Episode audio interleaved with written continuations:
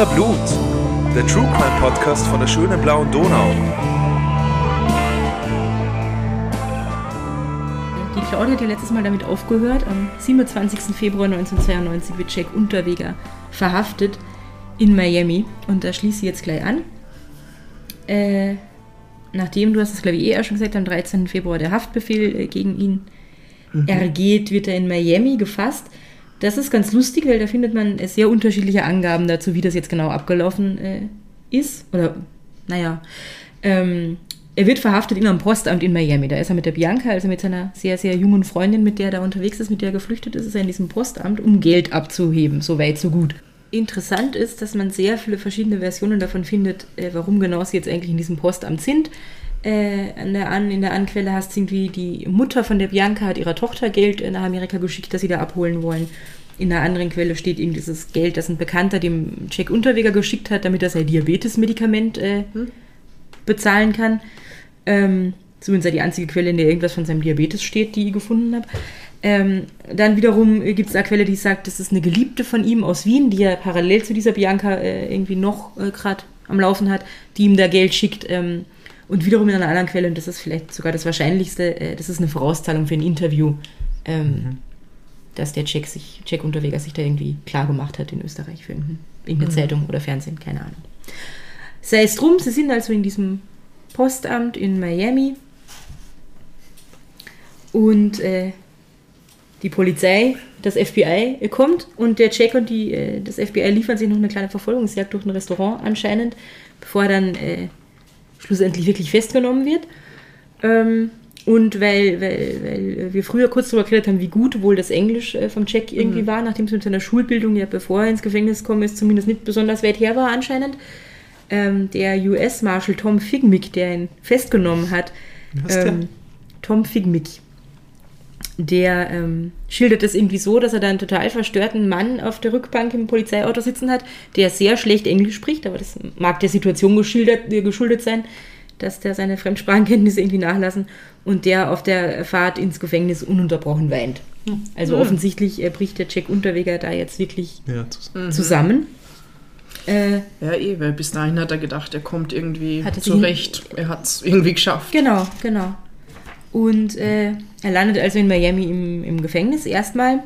Und äh, was ganz spannend ist, das passiert also am 27. Februar und in Österreich gibt es erstmal nur ein Medium, das darüber äh, berichtet, dass der Jack Unterweger verhaftet wurde, nämlich der Kurier, der hat, macht sich irgendwie eine Exklusivstory klar, weil die durch irgendwelche, der, der, der Redakteur, der da gerade in der Redaktion sitzt, durch irgendwelche Kontakte er sofort davon erfährt, dass das passiert ist.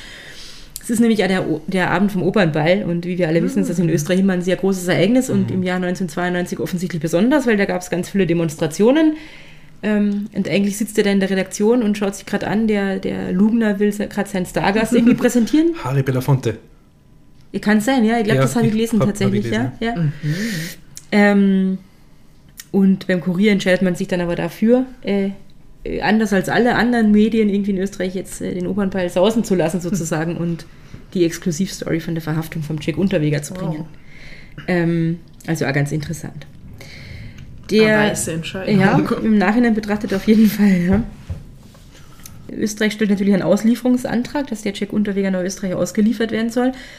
Der Jack Unterweger allerdings ist eigentlich äh, im, im ersten Moment mehr dafür, in, ähm, in Amerika zu bleiben. Und er wird dann nicht sofort ausgeliefert. Das verzögert sich, weil das FBI will natürlich erstmal diese drei Mordfälle, die in L.A. passiert sind, auch genauer untersuchen, bevor sie ihn da wieder gehen lassen.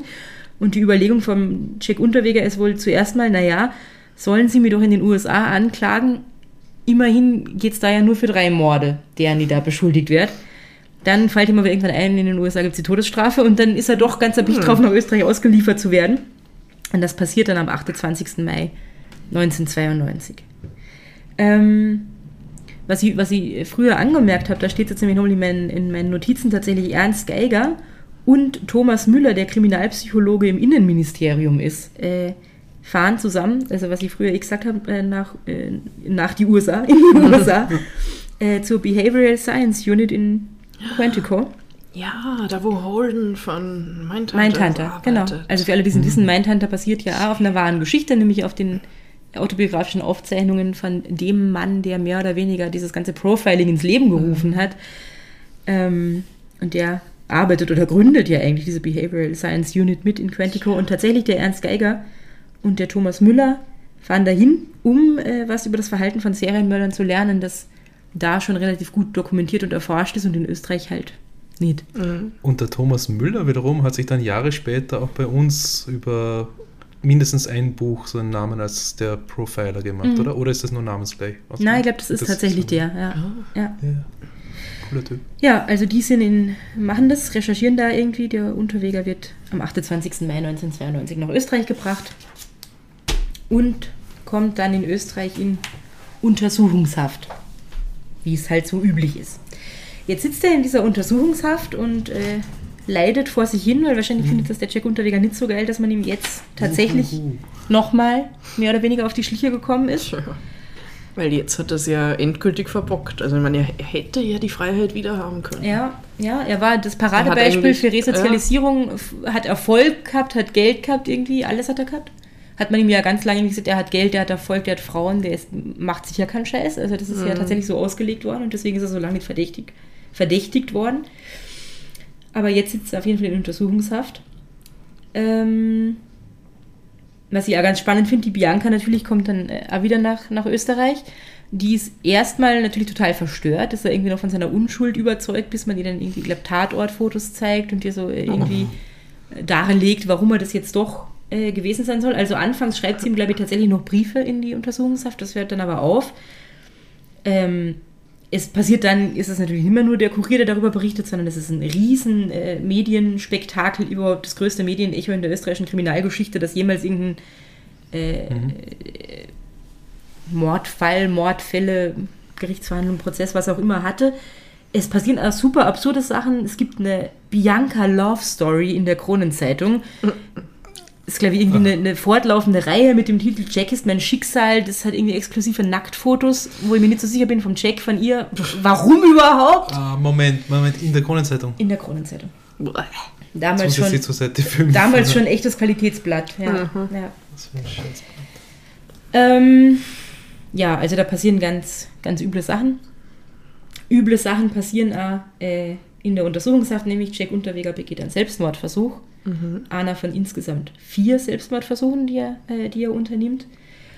Und ähm, was er natürlich ja schon vorher getan hat, er schreibt viel, er meldet sich oft zu Wort und so. Es ist so, als würde er jetzt stillschweigend in seiner Zelle sitzen. Er kritisiert auch die Haftbedingungen in seinen Aufzeichnungen, gerade nach diesem ersten Suizidversuch. Ähm, dazu ein kleines Zitat von ihm. Nie herrscht wirkliche Nacht in meiner Zelle, aber der vor der Tür blickt trotzdem durch das Guckloch in der Tür. Es ist sein Beruf. Mein Wunsch nach Eigenleben existiert nicht in seiner Dienstvorschrift, hat er da irgendwie festgehalten. Eh sehr einsichtig irgendwie. Es ist ein Mensch an und nach seiner Dienstvorschrift. gehandelt. Auf jeden Fall, der Jack fühlt sich nicht wohl, er begeht einen Suizidversuch. Ähm, aber wirklich wollte, dass der funktioniert oder aber vielleicht einfach nur ein bisschen Aufmerksamkeit äh, irgendwie darauf lenken wollte, weiß man nicht.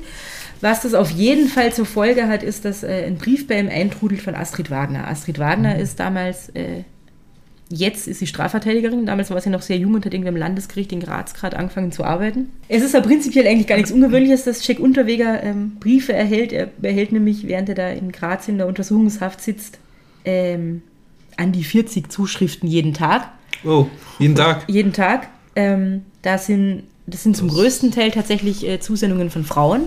Was ich so gelesen habe, glaube ich, hat ihm nur ein einziger Mann geschrieben und das war ein evangelischer Pfarrer, der sich irgendwie um sein Seelenheil bemühen wollte oder so, vielleicht. Hey, lieb.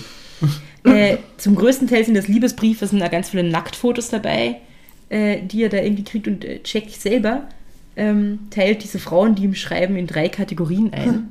Ähm, die erste Kategorie sind irgendwie die Frauen, die sich in ihn als Mörder und damit als Urmann verlieben. Also den Uns Ur Urmann. Also Ur- dem irgendwie unterstellen, das wäre super männlich, er ist so stark, er ist ein Mörder und also hm, mutmaßlicher Aha. Mörder. Und, äh, und die verlieben sich deswegen in ihn. Die zweite Kategorie, äh, sagt er, sind die Frauen, die ihn für unschuldig halten. Das sind auch ganz schön viele eigentlich, die sagen, kann ja gar nicht sein, der war so toll und irgendwie nur, die immer noch an dieses Resozialisierungswunder glauben und an seiner Unschuld festhalten. Und die dritte Kategorie, äh, sagt er, sind die Frauen, die sich in ihn verlieben, weil er nicht weglaufen kann. ja. Was mal, wie hoch der Anteil der Urmänner Bewundererinnen war? Waren das A-Prozent oder war das Naja, das, 90 das, das müssten wir Jack Unterweger fragen, weil Ja. die Kategorien hat er sich ja ausgedacht. Ne? Okay, aber ich, ich nehme an null. Ja, ja. Ja, Ich bin nicht sicher. naja, stimmt da wieder. Ich Aber nehme who an- knows? Ich, ich knows? nehme an, wenn es die drei Kategorien äh, gibt, dann wird da in jeder der Kategorien Zumindest ein eine. Stricher Ja, sein. ja, ne? vermutlich. Wow. Naja, und wie gesagt, ungefähr 40 Ja. jeden Tag. Mhm. Auf jeden Fall unter den Briefschreiberinnen ist also äh, die Astrid Wagner, ähm, die eh sehr bekannt ist und wenn man Jack Unterweger irgendwie recherchiert, immer wieder auftaucht, in sich in allen möglichen Dokumentationen zu Wort meldet, ganz viele Interviews gegeben hat, ein Buch geschrieben hat über, über ihre Zeit mit Jack Unterweger. Ähm, die ist auf jeden Fall also noch sehr jung, arbeitet am Landesgericht und die, dass der Jack Unterweger diesen Selbstmordversuch unternimmt, das äh, nimmt sie ein bisschen mit, weil was sie damals irgendwie denkt und mit dieser Meinung ist sie gar nicht allein, ist irgendwie, ähm, da findet schon eine Vorverurteilung statt in der Bevölkerung und es geht eigentlich überhaupt nicht darum, zu, zu jetzt mal äh, richtig zu beweisen oder nachzuforschen, war der es wirklich, sondern eigentlich der war es und wie beweisen wir, dass er es war. Also, ne? Ähm, Ja, weil ich glaube, aus der Außensicht ähm, der Bevölkerung, die haben natürlich nicht alles mitgekriegt, was da in den Ermittlungen Klar. passiert ist. Also die haben nichts gewusst von diesen immer wieder gleichen Mordmuster, den Knoten und, und all dem Zeugs. Und Und dann plötzlich Ja. wird dieser gefeierte Literaturstar und diese, dieser Posterboy der Resozialisierung der Geglückten verhaftet. Natürlich schaut es vielleicht komisch aus. ja. Also sie sind schon allein mit dieser. Meinung, dass sie sagt, okay, der ist jetzt irgendwie arm, der bringt sich um, weil er so unter Druck steht, weil er so, das ist keine faire Behandlung, der wird so vorverurteilt, die ganze Welt äh, gibt ihm da irgendwie schon die Schuld für irgendwas, wofür er noch gar nicht verurteilt ist. Ähm, und sie schreibt ihm dann einen Brief, weil sie ihn, sie will ihm Mut machen, sagt sie. Sie will ihn so ein bisschen aufmuntern, sie will sagen, halte durch und bring ihn nicht um. Und er antwortet ihr dann auch und er schlagt ihr vor, dass er sie doch, äh, dass sie ihn doch besuchen kommen soll in der Untersuchungshaft und weil er in Graz in Untersuchungshaft ist und sie eh am Landesgericht Graz äh, arbeitet, willigt sie ein und besucht ihn. Und äh, da entwickelt sich ganz schnell was ganz Seltsames raus zwischen den beiden. Also irgendwie knistert es so ein bisschen. Sie ist irgendwie, wie es ja ganz vielen Menschen gegangen ist, total fasziniert von ihm. Er muss ja sehr charmant gewesen sein ähm, besucht ihn regelmäßig und schon nach einem Monat trennt sie sich von ihrem Freund, von ihrem damaligen, mit dem sie zusammen ist und widmet eigentlich mehr oder weniger ihre ganze Zeit dem Jack Unterweger. Ähm, in irgendeinem Interview, das ich mit ihr gelesen habe, sagt sie am Anfang sind auch noch äh, zeitgleich eben Briefe von der Bianca beim Jack eingetroffen und irgendwann ist da ein Fehler passiert und äh, die Bianca hat einen Brief von Jack bekommen, der eigentlich an die Astrid adressiert war Whoops. keine Ahnung, ob das so stimmt. Ähm, auf jeden Fall, sie ist dann eigentlich so, äh, sei Hauptansprechperson, Kontaktperson. Irgendwie, sie bringt ihm mal die Wäsche ins Gefängnis, äh, nimmt die mit, wascht die Wäsche, bringt sie ihm wieder rein. Sie hat dann irgendwann gesagt, sie hat kleine Aufmerksamkeiten für ihn darin versteckt. Er für sie irgendwie, ah, irgendwelche Zettelchen mit Nachrichten drauf oder so. Kleine Pfeile. Hat dann, hat dann gesagt, sie hat sich ihm besonders nahe gefühlt, wenn sie da für ihn die Wäsche äh, gemacht hat und so. Bäh. Hat sich wirklich in ihn verliebt. Ähm, was man dazu sagt, das ging irgendwie zwei Jahre, also war zwei Jahre lang in Untersuchungshaft und da haben sie sich wirklich regelmäßig gesehen. Berühren können haben sie sich nicht oder zumindest nur, also da war dieser Glassichtschutz immer zwischen ihnen und unten so ein Fliegengitter und da haben sie sich so ein bisschen die Finger entgegenstrecken können. Mehr war nicht. Also da ist nichts gelaufen, ging ja gar nicht, aber sie waren wohl irgendwie doch äh, verliebt oder sie in ihn. Ähm, gegen Ende von, von dem Ganzen, von der Untersuchungshaft oder eigentlich ja schon vom Gerichtsprozess, der dann folgt und wo es dann immer ein bisschen, immer, immer mehr und immer mehr ein bisschen schlecht für Jack Unterweger ausgeschaut hat und man sich überlegt hat, naja, wird das gut ausgehen. Da hat sie ihn dann auch gefragt, ob er sie nicht heiraten möchte. Ähm, weil das würde ja einen guten Eindruck auf die Geschworenen machen, wenn sie jetzt heiraten. Ne? Also da gibt es eine Frau, die will ihn heiraten und so, das stellt So mir immer ein gutes Bild. Rechtsanwältin zusätzlich. Genau. Ja. Ähm, allerdings, und das finde ich auch spannend, hat Jack Unterweger das abgelehnt und hat gesagt, wenn er heiratet, dann nur in Freiheit. Also, Hm. das haben sie dann nicht getan. Genau. In welche Kategorie fällt die Astrid Wagner Ja, jetzt? das äh, schwierig, ha? Lass mal das, vielleicht hört sie ja zu. Wer irgendwie, es gibt ganz, ganz äh, weirde und absurde Details, wer das äh, irgendwie nachlesen möchte. Wie gesagt, Astrid Wagner hat ein Buch darüber geschrieben, über ihre Zeit mit Jack Unterweger und sie hat auch vor ein paar Jahren seine Prozesstagebücher oder seine Aufzeichnungen über den Prozess und aus der Untersuchungshaft, die hat sie irgendwie erhalten von ihm und die hat sie dann in Buchform veröffentlicht. Kann man also auch alles nachlesen. Ja, dieses Buch ist, wenn ich mich nicht alles täuscht, äh, letztes Jahr erschienen, also 2019 oder 2018, bin ich mir nicht ganz sicher. Ähm, und das wurde dann aber wieder vom Markt genommen, weil da gab es eine gerichtliche Verfügung vom, äh, vom früheren Anwalt vom Jack Unterweger. Das müsste dann der Herr Zang? Zanger, genau, sein, weil der hat gesagt, na, die, die Rechte dafür hat er. Mhm. Oder zumindest nicht die, die Wagner, Okay. die Frau Wagner. Das Ja. Und, und äh, nein, ich wollte ich wollt mir das Buch nämlich äh, besorgen, das hat mich, mich tatsächlich Mhm. sehr interessiert. Äh, Gibt es auf Amazon nicht mehr Okay. und so weiter und so fort. Ist mir überhaupt erst draufgekommen. Ähm, die Bücherei in Wien haben es, aber äh, ich meine, wir haben eh so viel Mhm. Literatur hier, das habe ich dann nicht mehr geschafft zu besorgen. Ja. Ja. Also, äh, wenn das jemand von euch hat, äh, ich würde es gerne mal ausbauen draußen. Ja. Schreibt's mich- uns. Ja. Ich habe mich tatsächlich bewusst dagegen entschieden, mir dieses Buch zu besorgen. Ich habe erst überlegt, soll ich da noch mehr irgendwie aus dem vorlesen, wie er da seine Haftzeit beschreibt, aber eigentlich, ich meine, ja, es ist interessant, aber Mhm. Interessant dann irgendwie ja. interessiert es mich ja wieder nicht. Und das äh, will dem gar nicht so viel Raum geben, seiner Selbstdarstellung, die er da irgendwie sein Leben lang geübt hat. Mm, Ich finde, das ist auch ähnlich mit seiner Autobiografie irgendwie. Also das ist, da bin ich auch so zwiegespalten. Will ich das lesen, ähm, wo das irgendwie entstanden ist, äh, aus dem Bestreben heraus, dass er irgendwann damit freikommt. Also das, das war ja sein Mittel, um zu sagen, okay, ich, ich habe so eine schreckliche Ja. Kindheit gehabt, meine Mutter ist an allem schuld, bla bla bla. Und ich gehe irgendwie Ja. davon aus, dass er diese Prozesstagebücher nicht geschrieben hat, wie man halt so Tagebuch schreibt für sich selber, sondern vielmehr schon mit der Leserschaft äh, im Hinterkopf. Ja. Genau. Was er aber auf jeden Fall geschrieben hat, was er wieder öffentlich gesagt hat und was er zu dem passt, was eben der Eindruck von der Astrid Wagner da am Anfang war, die sie dazu bewogen hat, äh, ihm überhaupt erst zu schreiben. Niemand stellt die Frage, ob ich der Serienmörder bin. Sie theoretisieren nur noch, ob es gelinge, mir diese Morde nachzuweisen. Und da sind sich tatsächlich ja relativ viele Menschen einig, ähm, unabhängig davon, ob man jetzt glaubt, dass er schuldig ist oder unschuldig, dass er schon mal vorverurteilt wurde, dass die Berichterstattung einfach dementsprechend war. Ähm, das heißt rum, der Prozess gegen Jack Unterweger beginnt am 20. April 1994, also er sitzt ziemlich genau zwei Jahre in Untersuchungshaft, und zwar äh, in Graz vor einem Geschworenengericht mit acht Geschworenen. Ähm, was auch noch irgendwie beachtenswert ist, ist, Jack Unterweger hat zwei Verteidiger, nämlich einmal, du hast ihn schon genannt, den Dr. Georg Zanger ähm, und dann noch seinen zweiten Anwalt, den Dr. Lehofer. Und Ja. die fahren ein bisschen ganz unterschiedliche Schienen. Der Lehofer versucht immer so die, die äh, Beweise und die, die Verteidigung, die die Anklage irgendwie da, nicht die Verteidigung, die Strategie, die die Anklage vorbringt, ähm, zu untergraben. Und der Zanger ist mehr so der, der die, die Medien nutzt, um da irgendwie ein Bild aufzubauen, das ihm irgendwie zugute kommt. Äh, spannend finde ich ja, dass der, ähm, der Georg Zanger äh, 2015 noch in einem Interview gesagt hat, es gab auf jeden Fall eine Vorverurteilung im Mainstream und die Geschworene haben äh, in Jack Unterweger auf jeden Fall schon von Anfang an den Schuldigen gesehen.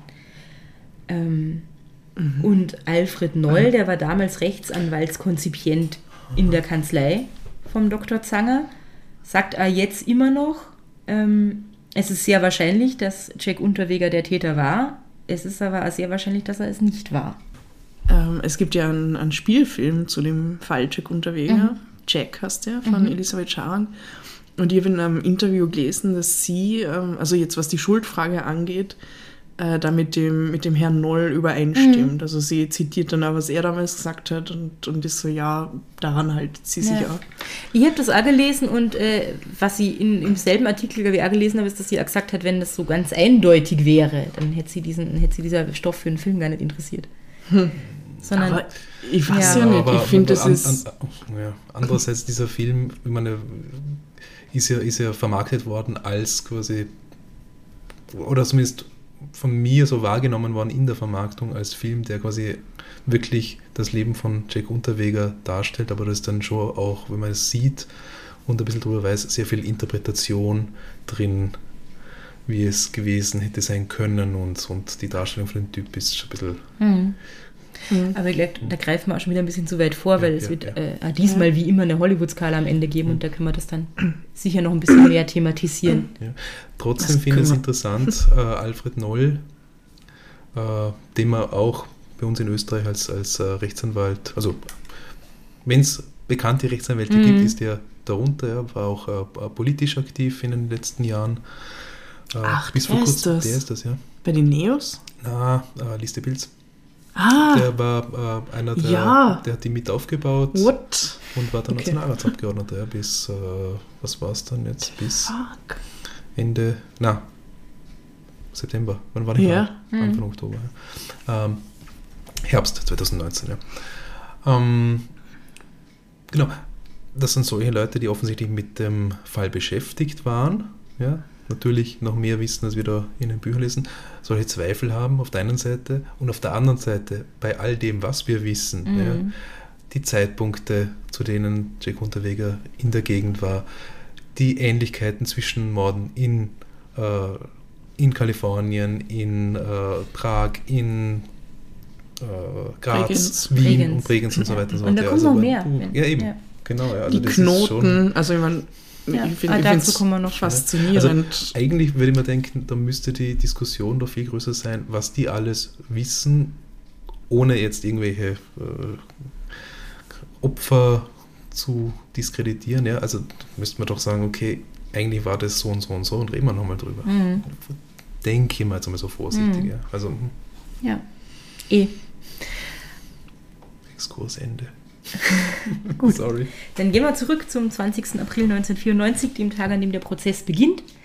Ähm, mit den zwei Anwälten, das habe ich schon gesagt, und was auch sehr äh, besonders ist an diesem Fall, ist, dass der Angeklagte Jack Unterweger sehr viel Raum bekommt, um selber irgendwie Stellung zu beziehen, sein Plädoyer zu Anfang und ein Abschlussplädoyer zu halten.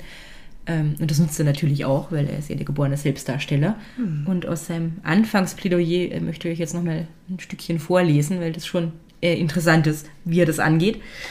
Meine Damen und Herren Geschworenen, wir sind jetzt für die nächsten zwei Monate zusammen und ich möchte kein steriler Schauspieler sein. Ich möchte es mit Ihnen so haben wie im Kaffeehaus. Falls Sie Fragen haben, stellen Sie sie bitte und ich werde Ihnen auf alles, wirklich alles Antwort geben. Sehen Sie, ich habe den großen Vorteil, dass ich nichts zu verbergen habe, da ich nicht der Mörder bin. Wenn Sie mich bei einer Lüge erwischen, dann verurteilen Sie mich. Also er hat eine ziemlich große Klappe, würde ich sagen, äh, dass er das ähm, sich zu sagen traut. Ähm, es ist nämlich so, es gibt nicht nur das, was wir jetzt eh schon alles durchbesprochen haben, er ist immer zum, Tat, äh, zum Tatzeitpunkt irgendwie am Tatort. Äh, er hat vorher schon vermutlich mehrere Morde begangen. Da gibt es überall Parallelen, da kann man davon ausgehen, dass es immer der gleiche Täter ist.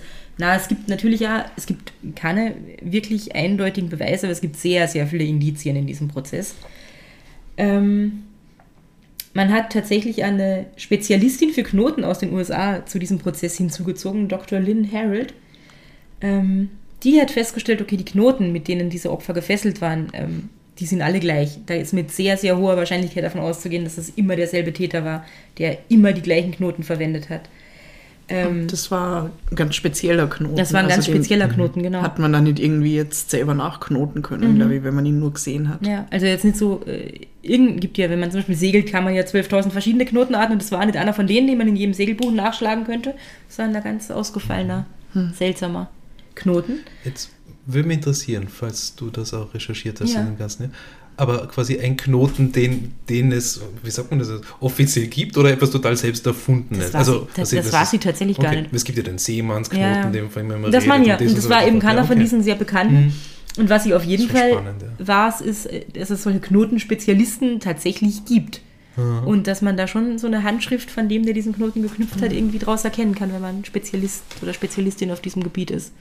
Also, dieser ist halt mit sehr, sehr, sehr hoher Wahrscheinlichkeit, ist es immer vom selben Täter, sind diese Knoten geknüpft worden. Weiteres wichtiges Indiz im Prozess, ein roter Schal. Diesen roten Schal hat Jack Unterweger bei seinem Aufenthalt in Dornbirn getragen. Und wie wir alle wissen, hat es ja in äh, Vorarlbergen Mordopfer äh, gegeben. Und äh, an der Leiche von Heidemarie H. hat man tatsächlich Fasern gefunden, die zu diesem roten Schal und zu einer schwarzen Wollhose, die man im Schrank von Jack Unterweger gefunden hat, passen. Ja. Mhm. Ja. Also man hat ja, man hat ja äh, interessanterweise nirgends irgendwelche anderen DNA-Spuren, Körperflüssigkeiten oder sowas gefunden an den Opfern, wo man ja nicht so genau weiß, waren es jetzt eigentlich Sexualverbrechen oder nicht oder wie auch, also im klassischen Sinne. Ähm, Das, das liegt aber daran, dass man ähm, ein paar von den Opfern erst, halt erst viel später Genau. gefunden hat. Also da Genau. waren die Spuren halt schon Ja. irgendwie verwischt. Natürlich. Und äh, drittes wichtiges Beweismittel sozusagen in diesem Prozess und was ihn auch nochmal zu was ganz Besonderem macht, sind äh, dann doch DNA-Spuren. Und das ist tatsächlich der erste Prozess in Österreich, bei dem überhaupt eine DNA-Untersuchung ähm, durchgeführt wurde.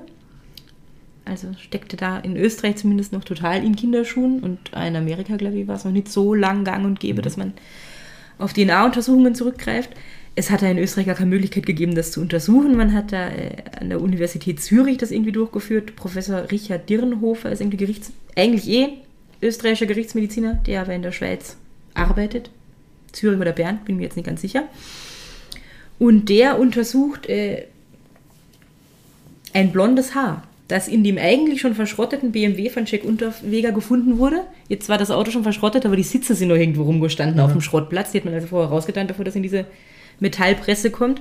Hat dort ein blondes Haar samt Wurzel gefunden, hat eine DNA-Untersuchung an diesem Haar durchgeführt, also der Professor Richard Dirnhofer, und hat festgestellt, dieses blonde Haar gehört Blanca B, ich. Genau, Genau. Blanca aus B. Also die aus Prag. Ja, ja. Ja, also schon sehr belastende Beweise, möchte ich meinen. Ähm, was auch noch spannend ist, ist, man, man wollte natürlich eigentlich, dass äh, Jack Unterweger sich mit einem forensischen Psychologen irgendwie unterhält, der da ein Gerichtsgutachten äh, erstellt. Das hat er abgelehnt, der wollte mit niemandem reden. Man hat dann den doch auch recht äh, bekannten Reinhard, Dr. Reinhard Haller hinzugezogen. Den kennt man wahrscheinlich, weil der ganz viele Interviews immer wieder zu diesem, zu diesem Thema irgendwie gibt. Und weil man aber schon gedacht hat, naja, mit dem wird er genauso wenig reden wollen, hat man dem Dr. Haller gesagt, er soll sich mal während der Verhandlung einfach ins Publikum setzen und von dort den Jack Unterweger beobachten und da analysieren, was er so beobachtet und sieht. Und der ist dann in der Verhandlungspause aber auf Jack Unterweger zugegangen und hat sich ihm irgendwie vorgestellt und Jack Unterweger wieder erwarten war so, ah ja, dann sind Sie jetzt mein neuer Psychologe und war eh total einverstanden damit, mit ihm zu reden. Warum auch immer, weil alle anderen vorher hat er abgelehnt. Und in weiterer Folge hat der Dr. Haller tatsächlich, ich glaube, insgesamt acht Tage mit Jack Unterweger verbracht und sich mit ihm unterhalten. Äh, was er ihm hinterher attestiert hat, war ähm, eine narzisstische Persönlichkeitsstörung, ausgeprägter Sadismus, Dissozialität, Egozentrik, wahnähnliches Empfinden. Oh. Ähm, er hat aber auch gesagt, er ist eigentlich überdurchschnittlich intelligent, also mit einem IQ von 112 eh schon relativ weit oben angesetzt. Er sagte, er hat, in einem Interview hat er gesagt, er hat überhaupt noch nie diesen, diesen Charme des Bösen so deutlich wahrgenommen wie bei Jack Unterweger. Also der ist, ihm, der ist ihm überhaupt nicht unsympathisch dahergekommen, aber halt schon ein Irrer irgendwie in seinen Augen. Also, was ich gerade gesagt habe, was er ihm attestiert hat, narzisstische Persönlichkeitsstörung und so weiter und so fort. Ähm, und er hat da immer das Gefühl gehabt, okay, der Jack Unterweger weiß genau, was er sagt und er tragt eine Maske und er spielt da irgendwie seine, seine Rolle, die er spielen will. Und es gab, so sagt der Dr. Haller, eigentlich nur einen Moment in diesen acht Tagen, die er da mit ihm in irgendeinem Untersuchungszimmer gesprochen hat, ähm, wo er das Gefühl hat, der hat seine Maske fallen lassen und der hat den echten Jack Unterweger vor sich sitzen gehabt. Er beschreibt es so, war irgendwie ein Sonntagnachmittag, draußen Gewitterwolken, also dramatische Stimmung. Und äh, Jack Unterweger sagt dann irgendwie so vor sich hin, ach, es wäre sich alles so gut ausgegangen, wenn da nicht diese Faser gewesen wäre. Also eigentlich hat er beim Dr. Haller mehr oder weniger ein Geständnis abgelegt, könnte man sagen. Genau. Wow. Ja. Das ist so krass. Äh, ja, es ist irgendwie irre, dass er das dann, äh, Damit hat er nicht gerechnet. Ja. dass er das dann irgendwie erst sagt. Ja, also es scheint so, als hätte er jetzt besonderen Gefallen an dem Dr. Haller gefunden. Der war ihm Ja, anscheinend war ihm irgendwie auch offensichtlich Auf Anhieb sympathisch. sympathisch, genau, weil da hat er gleich gesagt, ja, mit dem rede ich, obwohl er vorher das irgendwie abgelehnt hat, mit einem Psychologen zu reden. Ja, aber wenn du den, wenn's den Haller im Interview siehst, der ist ja so ein Typ, so. Also, Ja. Dem erzählt sehr- mal alles. Ja, Ja, ja. Vorarlberger halt. Ähm, was auch äh, super interessant ist, finde ich, ist, dass, habe ich eh schon gesagt, Jack Unterweger in seinem Prozess selber relativ viel zu Wort kommt und seine Plädoyers haltet. Und eine interessante Bemerkung am Rande irgendwie, er macht es anscheinend so eloquent, er ist halt einfach ein guter Geschichtenerzähler und kann sich irgendwie gut präsentieren, dass der Richter ihn versehentlich mit Herr Doktor anspricht. Weil er es halt gewohnt ist, die ganzen Ja. Rechtsanwälte, Staatsanwälte und so als Herr Doktor zu bezeichnen und der hört da offensichtlich gar keinen Unterschied mehr raus, wenn der Jack Unterweger spricht.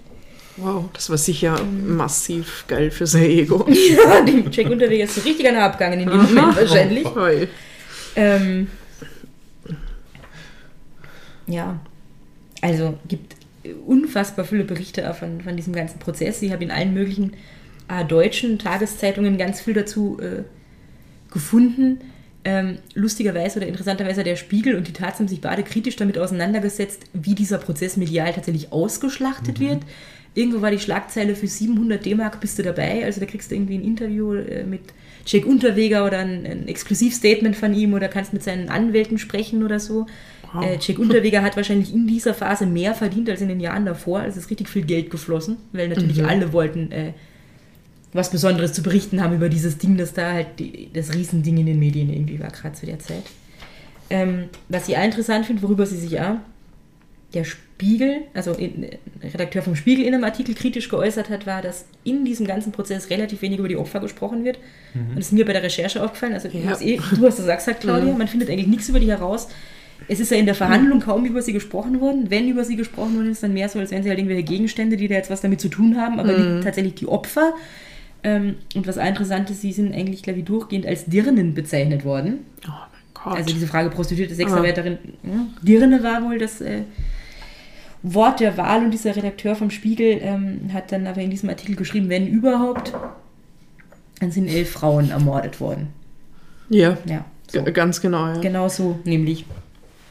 Der Prozess nähert sich dann irgendwann seinem Ende. Äh, Jack Unterweger kriegt am Ende von der Gerichtsverhandlung tatsächlich auch nochmal zwei Stunden Zeit, um sein Abschlussplädoyer zu halten. Und es ist irgendwie ein besonderes Entgegenkommen dem, also ich glaube, Kassi ja unübliches, es war, jetzt der Einzige, der das, äh, dieses Recht äh, eingeräumt bekommen hat, aber ein Entgegenkommen dem Angeklagten äh, gegenüber, dass das Letzte, was die, es war ein Geschworenenprozess, was die Geschworenen hören, ist seine eigene Stellungnahme. Also nicht irgendwas, was die Staatsanwaltschaft oder so vorträgt, sondern das, was er zu sagen hat. Ähm, er sagt dann, äh, greift er nochmal auf, dass er ja schon mal im Gefängnis war, dass er als Mörder verurteilt wurde. Er sagte, ich habe gelebt wie eine Ratte und ich wurde damals zu Recht verurteilt. Er sagt aber nochmal, warum er jetzt diesmal hält bis zum Schluss daran fest, er war nicht der Mörder. Warum er das nicht war, wir haben eh schon ganz viel äh, im Lauf dieses schönen Specials drüber diskutiert, was er da alles äh, für, für ein Bild von sich gezeichnet hat und was er alles gesagt hat. Er sagt dann irgendwie, er wird, er möchte, äh, äh, wäre irgendwie gern wie Klaus Kinski, hat er wohl mal gesagt, möchte eigentlich nur mehr Theaterstücke schreiben und Schauspielern, mehr will er eigentlich gar nicht, der will seine Ruhe und der will seiner Kunst da nachgehen können. Ganz absurd irgendwie. Ja. Das, das habe ich auch gehört, dass, dass man ihm das äh, quasi nachgesagt hätte, er wäre der Wiener Klaus, Klaus Kinski, Kinski. kann Ah, okay. Auftritt, ja. ja. Aber er hat, er hat das in seinem Plädoyer tatsächlich auch aufgegriffen und gesagt, er möchte wie Klaus Kinski sein, er möchte sich nur aufs Theaterstücke schreiben und Schauspielen konzentrieren. Mittlerweile wissen wir ja auch, äh, dass man nicht wirklich wie Klaus Kinski sein möchte. ja, ähm, nicht das beste Vorbild. Ja. ja. Aber das ist sogar Beleidigung für Klaus Kinski dann am Ende. True that. ähm, was ich dann auch noch gelesen habe, ist also der Ernst Geiger, der ja sehr oft auch zu Wort kommt, wenn man da recherchiert, liest, äh, sich Dokumentationen anschaut, der hat wohl bis zuletzt irgendwie Albträume davon gehabt, dass Jack Unterweger freigesprochen wird. Und der hat ja wirklich am Schluss noch Angst Ja, gehabt, wie werden, wie werden die Geschworenen urteilen. Es gab acht Geschworene.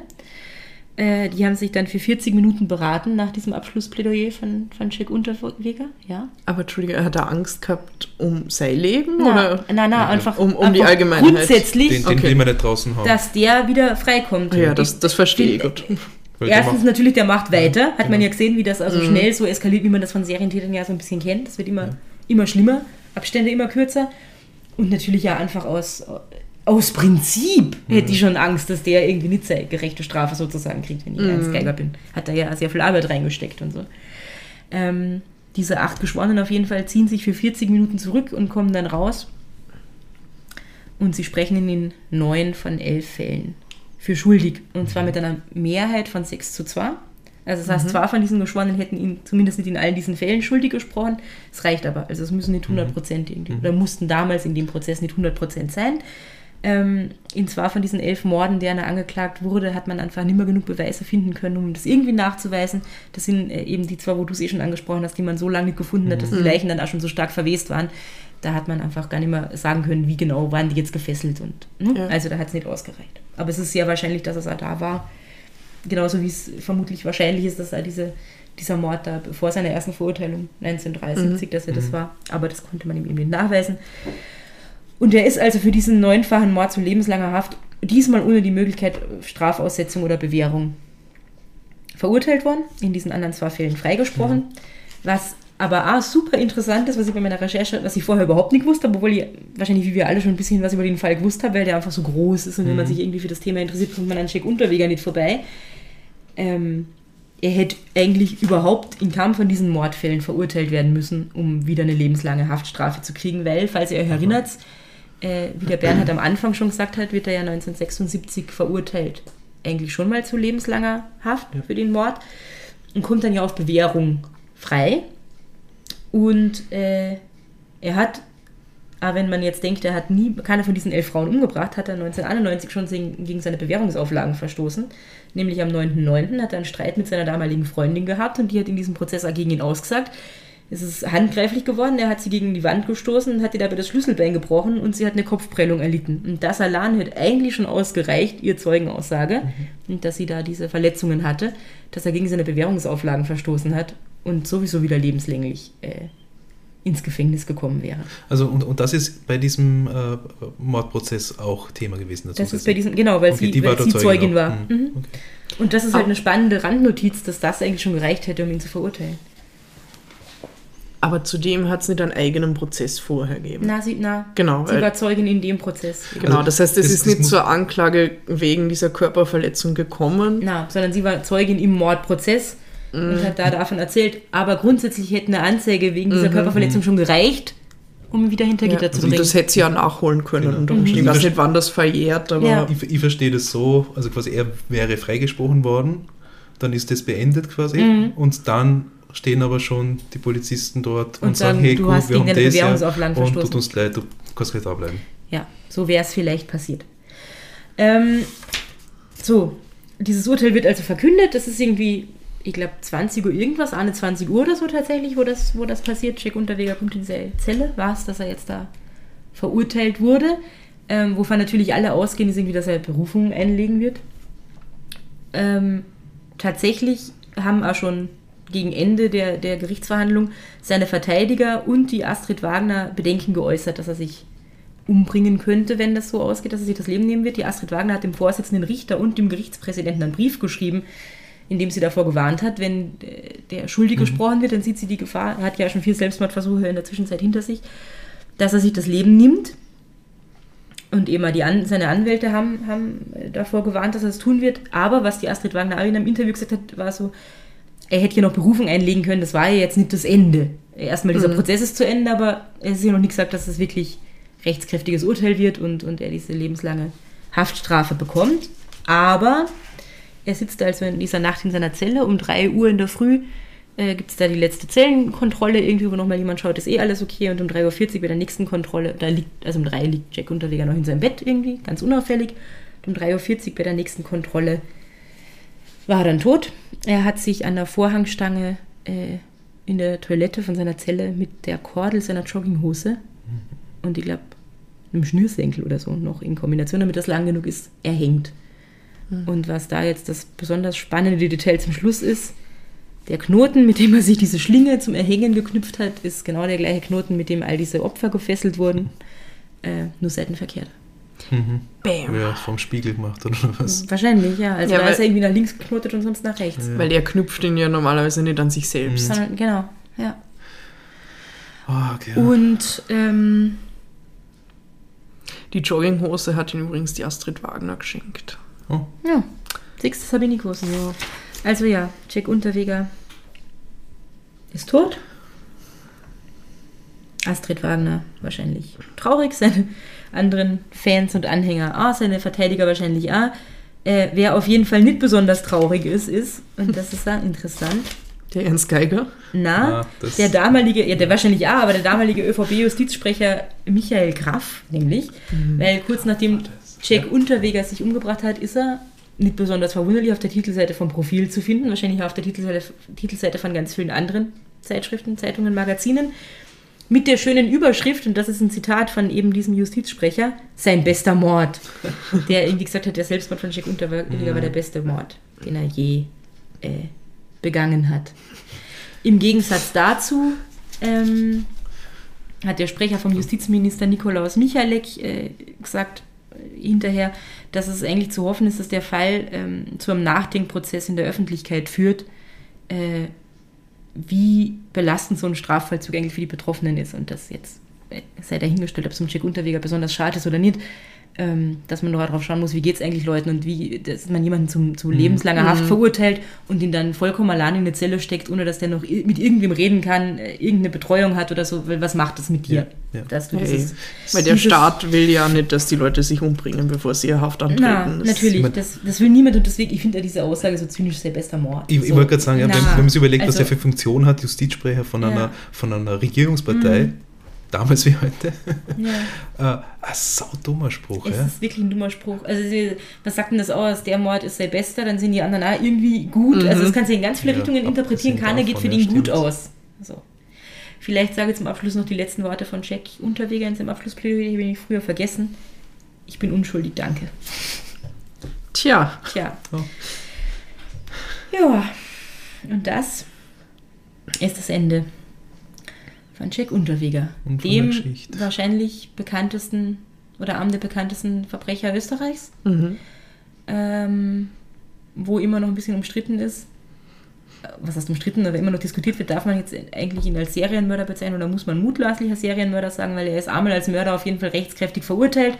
Dadurch, dass dieser ganze Prozess mit seinem Selbstmord eingestellt wurde, ist dieses Urteil eigentlich nie rechtskräftig geworden, so wirklich. Diesem- Wikipedia sagt, man darf ihn so bezeichnen. Ja. Und wir glauben Wikipedia. Ja, es, Eingeschränkt, Mhm. ja, aber Es gibt ein medienrechtliches Urteil dazu, irgendwie, Ja. dass, dass man ihn auch als Serienmörder ähm, bezeichnen Ja, darf und ja. nicht nur mutmaßlicher Serienmörder. er Und ist er und es ist sehr spannend, äh, der erste Serienmörder in Europa zumindest, glaube ich, der, der Landesgrenzen überschritten hat. Mhm. also in verschiedenen Ländern und sogar Kontinenten Ja. äh, tätig war.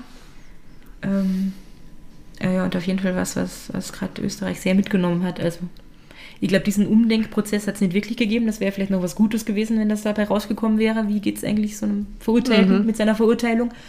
Ähm, aber was wir auch schon am Anfang irgendwie besprochen haben, dieses ganze Resozialisierungsbestreben hat es äh, natürlich nach hinten wieder zurückgeworfen, glaube ich, um, um einiges Ja. das da vorher stattgefunden hat. Medienecho war riesig, habe ich eh schon gesagt, und natürlich ist es äh, hinterher ganz viel in der Kultur, Popkultur aufgegriffen worden. Es gibt ein Theaterstück, das heißt Black Jack von Franz Hobel, dem österreichischen Schriftsteller. Es gibt das, das Theaterstück The Infernal Comedy mit John Malkovich. Es gibt die Verfilmung von seiner Autobiografie mit dem Titel Fegefeuer, wo er selbst das Drehbuch geschrieben hat. Das hat der Bernhard eh schon erwähnt. Es gibt den Film Jack von Elisabeth Charang. Haben wir auch schon mal kurz äh, drüber gesprochen. Ähm, der Autor Franz Dobler hat äh, in seinem Buch Letzte Stories ein ganzes Kapitel Jack Unterweger gewidmet. Die österreichische Horror-Punk-Band Bloodsucking Zombies from Outer Space hat irgendwie einen Song über ihn geschrieben, Legendary Jack. Kennt diese Band Nee, irgendjemand? ich habe es mir nicht angehört. Und er ist, glaube ich, so ziemlich jedem in Österreich, ob er sich jetzt mit True Crime beschäftigt oder nicht, der in den 90ern zumindest schon irgendwas davon mitkriegt hat, was, was so los ist in der Welt, ein Begriff. Mhm. Und ein Wiener Kriminalmuseum äh, ist ihm ein großer Teil der Ausstellung irgendwie gewidmet. Klar, weil er ist Ja. einfach einer der bekanntesten Wiener, Ver äh, Na, ja, österreichischen Verbrecher. das sind, glaube ich, Teile seiner Kleidung und so. Ja. Ich weiß nicht, ob es der weiße Anzug ist, aber. Ja, ich weiß es jetzt auch gar Wir nicht. werden das rausfinden. Muss wieder mal schauen gehen. Genau. Genau. Mit ganz neuen Augen mittlerweile. Gehen Ja. wir in das Museum rein. Gell? Ja, das ist wahr. Ähm, ich, ich kann mich erinnern, also 1994 im, im Juni, da war ich halt 14 Jahre alt. Und kann mich erinnern, dass äh, natürlich Berichterstattung war über den Prozess jetzt von Jack Unterweger. Es gab auch den Bezug zu Vorarlberg natürlich, Mhm. wo ich herkomme. Und als ich dann am Abend äh, mitgekriegt habe, okay, das ist zu lebenslanger Haft verurteilt worden, kann ich mich tatsächlich erinnern, war in meinem Kopf drin, okay, der bringt sie um. So, dieser Gedanke. Und Mhm. in der Früh war es dann Mhm. quasi auch das Erste, was man in den Nachrichten mitgekriegt hat. Ja. Einfach, was nicht, ist so, so eine Erinnerung, die ich habe an die Zeit. Mhm. Was mir gerade noch einfällt, ähm, es ist interessant, weil der Dr. Haller ja im Nachhinein immer wieder ähm, gesagt hat, dass er daran zweifelt, dass er jetzt wirklich, also dass Jack Unterweger jetzt wirklich den Selbstmord durchziehen wollte. Das habe ich auch gelesen, das habe ich ganz vergessen zu sagen. Mhm. Ja, das stimmt. Weil es hat keinen Abschiedsbrief gegeben und gerade er als jetzt Selbstdarsteller Deluxe hätte vermutlich einen Abschiedsbrief Mhm. ähm, hinterlassen. saftigen. An saftigen, Ja, ja. und er hat ja vorher diese ganzen Versuche unternommen. Das stimmt, ja, dass, dass, dass da irgendwie die Theorie gibt, er wollte vielleicht äh, tatsächlich Gefunden werden noch. gefunden werden und halt so aus Protest so ein Aufschrei irgendwie äh, damit rausschicken in die Welt und es hat dann zu gut funktioniert. Wer weiß, vielleicht, vielleicht ist die, die Kontrolle in der Nacht normalerweise um 3.30 Uhr kommen und nicht um 3.40 Uhr. Ja, ja. Also Spekulation, ja. Ja. Mhm. Mhm, man weiß es nicht. Ja, also das äh, sagt ja auch die Astrid Wagner, sie war so nicht unbedingt überrascht, weil sie ja schon vorgewarnt hat. Andererseits hat sie jetzt aber nicht erwartet, dass er das sofort machen wird, weil sie gedacht hat, er wird ja noch Berufung einlegen. Und das ist noch nicht unbedingt das Mhm. Ende. Ähm, ja, werden wir nicht erfahren. Aber das Stimmt, er oder wirklich wollte, dass es so ausgeht oder nicht. Eigentlich, gerade weil er ja gewusst hat, er hat noch ein gewisses Netzwerk da draußen. Unter anderem Juristen, Ja. ja. Ja. Und wie gesagt, es gibt immer noch Leute, die ja. Und die Äh, Juristen waren nicht die schlechtesten. Also ich nehme an, Sind. dass die. Nein, Was? ja, also auch damals schon, diese Anwälte, die er gehabt hat, ja, ich meine, Mhm. mittlerweile äh, 30 Jahre später, 25 Jahre später äh, kennt man die ganz anders noch, ja, aber auch damals, glaube ich, waren das nicht die schlechtesten, die man Mhm. haben konnte. Ja. Ja, Wow. jetzt haben wir viel gesagt. Soll man noch? Ha- ha- Haben wir, haben wir wirklich viel gesagt? und Haben, haben das wir toll, genug oder? gesagt, ist die Frage. Also wir können da jetzt noch stundenlang drüber diskutieren, glaube ich. Ja. Äh, man kann sich irgendwelche Aspekte, es gibt, es gibt interessante, nicht nur diese grauenhafte Krone Love Story mit der Bianca, es gibt ein interessantes Interview, wo sie irgendwie darüber redet, wie es überhaupt dazu kommt ist, dass sie ihn kennenlernt und dass sie sich dazu hat überreden lassen, mit ihm mitzugehen sozusagen. Man kann der Astrid Wagner noch ganz viel Zeit widmen Mhm. und was die irgendwie alles äh, zu berichten hat aus diesen zwei Jahren, die sie da mehr oder weniger mit ihm verbracht hat. Ähm, also man kann stundenlang noch über Jack Unterweger reden. Aber wollen wir vielleicht fürs Erste noch mal einen Blick auf die Hollywood-Skala werfen? Jetzt do. wir, es gibt ja schon, es gibt ja schon Filme. Ich habe den Film von der Elisabeth Scharang nicht gesehen, ihr glaube ich schon. Ja. Er war mäßig, sagen wir so. Als Film war er schon gut, aber mir ist er, ist also mir, mir kommt von mir wurde er als quasi die Geschichte von Jack Unterweger verkauft, so wie es war und das ist es halt Das nicht. Ja, es das braucht man Mhm. der Regisseurin jetzt garantiert nicht äh, vorzuwerfen, ja, aber vielleicht ein bisschen der Vermarktung oder so, wie ich es wahrgenommen habe. Sage ich es einfach ganz vorsichtig. Ja. Und Besetzung war toll, Soundtrack von Naked Lunch. das, das war super. ja. Weil ich finde, gerade der Hauptdarsteller hat halt auch nicht gepasst. Also wenn das jetzt wirklich das Leben von Jack Unterweger sein soll, war das für mich eine Fehlbesetzung. Aber Obwohl der ganz großartige Kritiken. Also ich meine, er, er hat gut gespielt, ja, aber er hat Johannes halt Tisch ist toll. eine ganz andere Ausstrahlung als, Mhm. als Jack Unterweger, finde ich. Aber also ich habe den Film ja wie gesagt nicht gesehen.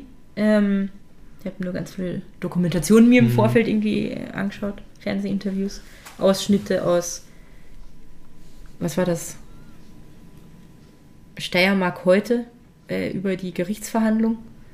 Ähm, aber den Film nicht, aber äh, ich glaube schon, dass man daraus einen sehr guten Film machen könnte. Es gibt ja genug spannende Thriller über irgendwelche Serientäter.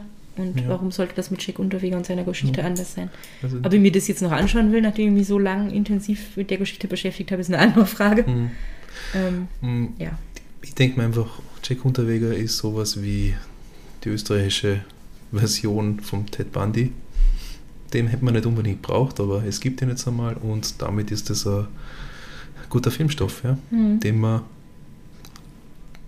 anders als den Film von der Elisabeth Scharang inszenieren könnte, als Roadmovie, wie er durch Österreich, durch Tschechoslowakei damals fährt und dann auch durch Kalifornien, Cecil Hotel und so weiter, ja.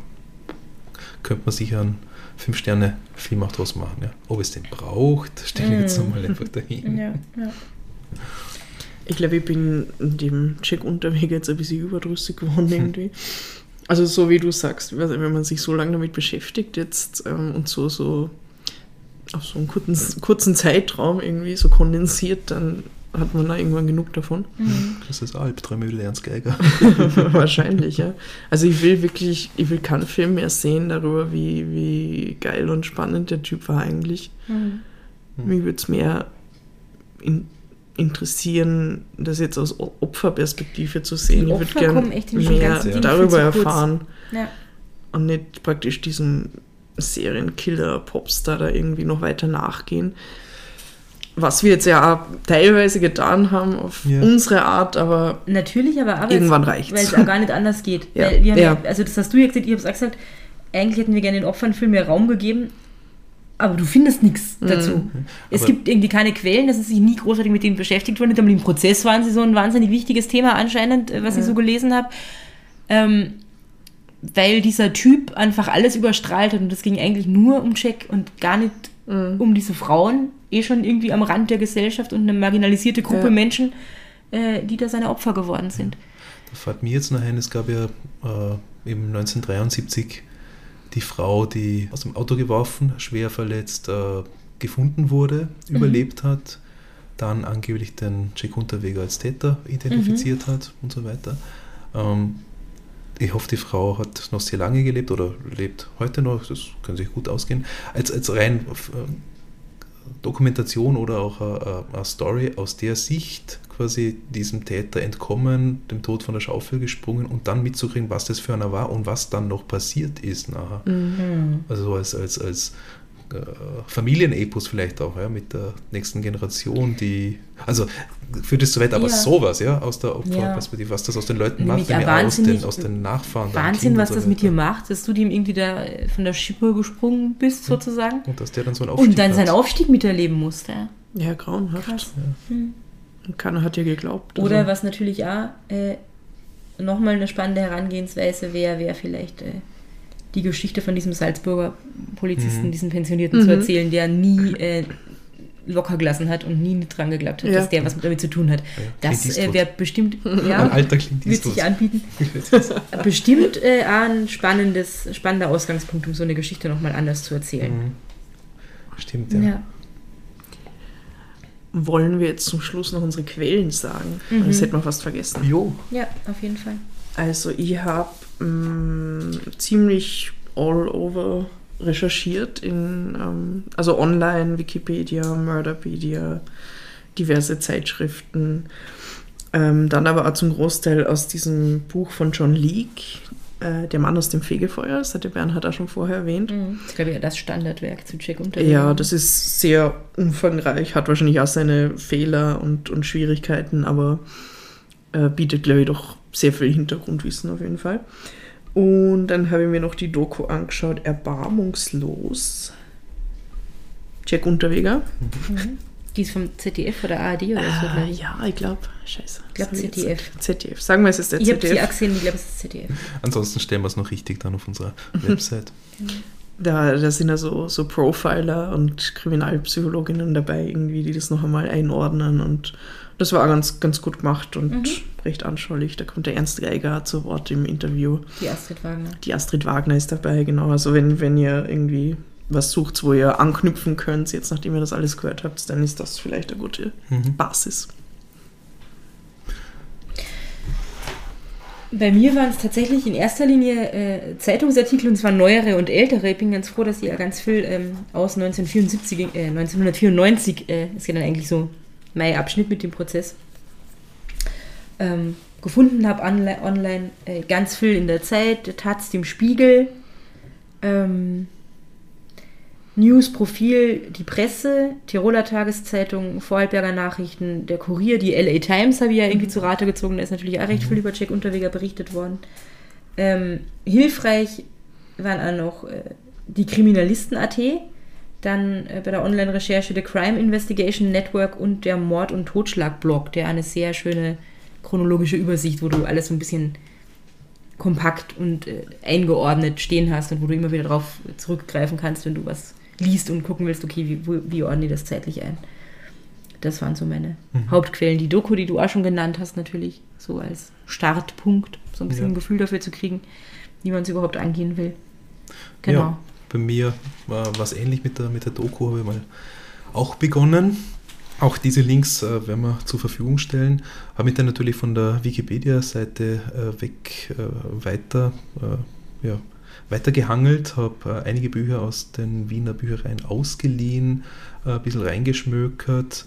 Das sind von der Astrid Wagner das Buch Jack Unterweger, ein Mörder für alle Fälle, von der Astrid Wagner auch verblendet, die wahre Geschichte der Anwältin, die sich in den Mörder Jack Unterweger verliebte. Habe mich dann aber auf diese Quelle ja, nicht, nicht wirklich äh, verlassen wollen. Ich habe ins Fegefeuer vom Unterweger auch reingeschmökert. Was ich auf jeden Fall empfehlen möchte, ist nochmal das Buch Jack und ich, das Böse in mir von der Andrea Wolfmeier, weil das wirklich spannend ist, der Briefwechsel, den sie mit ihm hatte, die Reflexion, äh, quasi jetzt äh, 25 Jahre nach der Verurteilung, wie sie mit dem Ganzen umgeht. Es gibt auch äh, einen Facebook-Nachrichtenverkehr mit der Astrid Wagner. Es gibt hinten, irgendwo drin habe ich gesehen, mit der, weiß ich was, die Bianca, also die, Mhm. die äh, letzte minderjährige Mhm. Freundin auch äh, vom Jack Unterweger. Äh, das Buch werde ich auf jeden Fall fertig lesen und ich glaube, das ist eine ganz gute Zusammenfassung von, von allem, was auch medial um Jack Unterweger herum passiert ist. Und dann war ich natürlich auch auf Internetquellen, äh, das schon genannte Blog von Max Fanta, WordPress-Blog, äh, und dann ja Spiegel und, und äh, Kurier und da ist mir einiges untergekommen. Ja. Und natürlich, genau, wenn wir eh schon so oft genannt haben, Ernst Geiger und Paul Yvonne. Es gibt durchaus noch schöne Morde. Ähm, ist äh, guter, guter Start zu Jack Unterweger. Ist aber nicht nur über ihn, sondern auch über andere Fälle, die man auch noch anschauen werde. Gut, dann ich finde, das war, ich glaube, das war für uns alle drei ein tolles Erlebnis, oder? Dieses Special zu gestalten. Ähm, Ja, Hat Spaß jeden- gemacht. Hat Spaß gemacht. Es war ganz anders dafür zu recherchieren, irgendwie, Ja. als, als üblicherweise. Ähm, war spannend für uns, äh, hoffentlich auch spannend für alle Zuhörerinnen und Zuhörer. Und vielleicht gibt es ja in Zukunft noch weitere Specials. Hm? ja, schon mal verraten, wir haben schon ein paar Ideen in der Pipeline. Ne? Ja, Aha. manche von uns recherchieren schon dafür. Ist das so? Aber das ist Zukunftsmusik. Okay. Ähm, wenn alles nach Plan läuft, dann hört ihr nächsten Donnerstag die nächste äh, Folge in der gewohnten Form von Wiener Blut. Mhm. Und äh, ja, wir freuen uns über Feedback speziell zu diesem Spezial und natürlich auch zu allem anderen äh, rund um Wiener Blut. Ruft uns nicht an, schreibt uns, schickt uns Sprachnachrichten. Genau, weiß ich unsere Telefonnummer nicht auswendig, aber ich habe es am Anfang des Specials eh schon gesagt. Erzähl nochmal Teil 1. Schreibt uns Rezensionen. Oh, Habt uns lieb. Das, das wäre in, in, in der Tat uns lieb und ganz, ganz gern. toll, weil es sehr spannend ist für uns. Äh, Rezensionen auf, äh, bei Apple Podcasts, das bringt uns was, ja. Ich finde die Telefonnummer immer noch nicht. Die steht da hinten auf dem Zettel. Ja, genau, die Zettel so am Boden. Ja. Sag du es, sag du es, Claudia. Die Telefonnummer zu unserem Posse-Phone, wie wir es gerne nennen, ist 0043 677 63 466 263. WhatsApp, Signal und Telegram, ja. Sprachnachrichten und Schreiben. Wir freuen uns. Oder auf Facebook und Twitter, at the Podcast Posse. Oder auf Instagram, at Podcast Posse Vienna. Wir lesen alle eure Nachrichten. Antworten in allermeisten Fällen darauf. Ja, doch. Ja, Und so gerne. gut. Okay. Ja dann, Na dann. danke fürs Zuhören Habt's euch lieb. und habt's uns gern. Baba. Baba.